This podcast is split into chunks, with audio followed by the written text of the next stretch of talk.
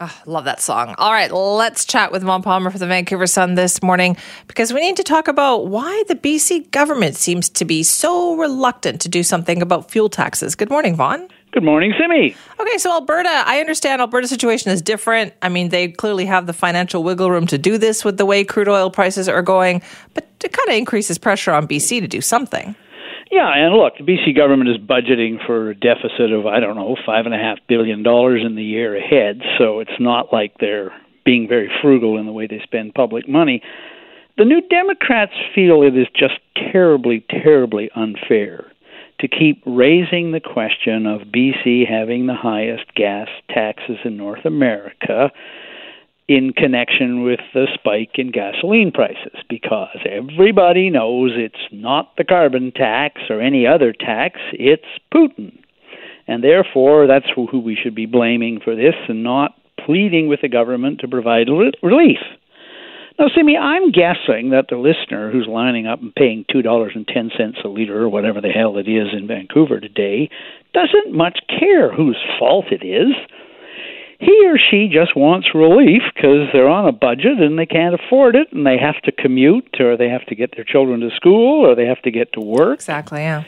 And since they can't really put political pressure on Putin to do something about it, uh, they're putting pressure on the provincial government to provide relief. And heavens only knows. John Horgan has said enough times over the years that by George, he's going to do something about these high gas prices. He's been saying it for years. He hasn't done anything, but he said it. So it strikes me he's fair game.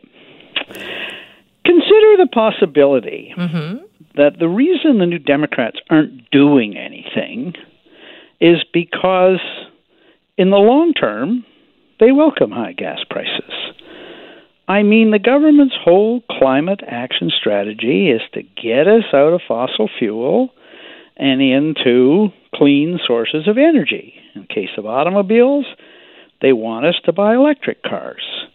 So, very high fuel prices, oh, yes, they'll wring their hands and they'll share right. our pain, but this is government strategy. This is their long term plan. But there's nothing we can do. So, Vaughn, I've actually been shopping for an electric vehicle. Ah, uh, yes. My car is 10 years old. We're look, I've been looking around.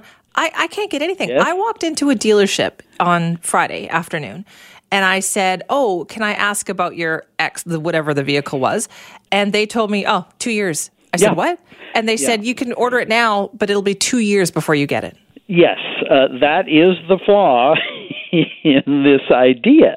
I mean, yes, I, I suggested this in a piece in the Vancouver Sun last week, and I heard immediately from people who said, well, it's all very well for the government to really want to get us into electric cars. Can't get one. But, but you can't get one. The waiting list is a year or two years. Um, and the other thing, of course, you hear is, and, and I've heard this a bunch of times and never gotten a straight answer from BC Hydro. If everybody switched to electric vehicles, um, could the grid handle the demand for electricity? I mean, I've heard from people who are in condominium uh, developments, older ones, and they've tried to get you know their own personal charging station installed or one for everybody in the building with an electric car and what they hear from the strata council is we don't think the grid can handle it in our building. Uh, you know, the building was wired up for home entertainment centers and people having maybe electric heat, but on top of that, charging an electric vehicle, especially these high speed uh, chargers, which you know you want, so you don't have to spend hours. Um, the the system isn't ready for it. So, as I say, I my sneaking suspicion is that the Enviro side of the NDP is quietly celebrating the arrival of high right. gasoline prices because it'll drive but, people to electric cars, except the flaw with that reasoning is there isn't one. There are no electric. And I mean none, Vaughn. I've gone yeah. to so many different dealerships, and when I walk into them, I say, "Is just tell me what you have in plug-in hybrid or electric." And I've heard the same thing at every automaker, every place I've gone to, and that is we can get we can order you one, but you won't get it until either late this year, next year, or in the case of the other one, two years. I have to wait for one. That's ridiculous. And they're also very, very expensive. I, I heard a report from a friend, even the Porsche dealer, like the people who are buying Porsches are not cash strapped, but I've heard that that uh, you know they can't you can't get one there either. So it doesn't matter what you're willing to pay, exactly. you can't get your hands on one, and uh, that's not going to change because of supply chain issues and the specialized materials that go into electric cars. Um, and of course, I've also heard from people, I'm sure you have, uh, of people who, even if they could get their hands on a Tesla, couldn't afford it.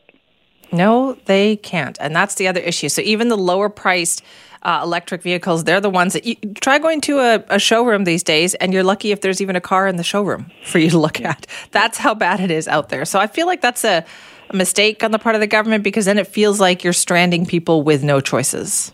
I agree. And also, this puts an insidious light on the NDP government's sneaky tax grab on resale of used vehicles because what they're doing is they're saying from now on, if you do a private sale of a used vehicle, it's not going to be the price you claim you paid for it. You're going to pay on what we say the car is worth. So again, it's aimed at fossil fuel vehicles, but the government's own budget papers disclose that the New Democrats know that that tax disproportionately hits low income and middle income British Columbians. So this is the friend. This is the government that's the friend of ordinary British Columbians, low income British Columbians, middle income.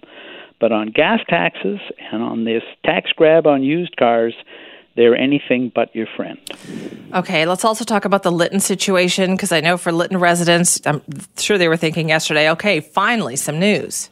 Yeah, the government says it's finally getting a start on rebuilding Lytton, and then they kind of uh, realized that that didn't sound very good, so they a huge start. Well, it's been eight months since the town was destroyed by fire, over eight months, and finally, finally, they're getting a start on rebuilding the uh, the town, the village. Uh, Mike Farnworth uh, quote of the day was. Um, has it taken time? Yes, it has. I'll say eight months. I, I, I'm not surprised that people there are fed up. Uh, Farnworth got asked, well, why has it taken so long? And we heard a parade of excuses. The soil was toxic. The uh, exit route from the town was damaged in the floods. Um, they had to consult with First Nations because it's uh, the the village was built atop of an the site of an ancient First Nations village, so everything has to be assessed archaeologically. Uh, they wanted to work with local government, and it took time to get the village reconstituted. I imagine if you're waiting for your town to get rebuilt and you've been living somewhere else through eight months, you know, again, you don't much care whose fault it is. It's taken too long already, and you know, the one thing, Simi, yesterday, Farnworth was asked point blank how long as quickly as possible. They've got no timetable, no deadline really? for getting that village uh, rebuilt, and uh, you know it's we're going to be doing this story for many months to come. It sounds like it. Uh, Vaughn, thank you. Bye bye, Simi. Vaughn Palmer from the Vancouver Sun. If you want to weigh in, send me at cknw.com.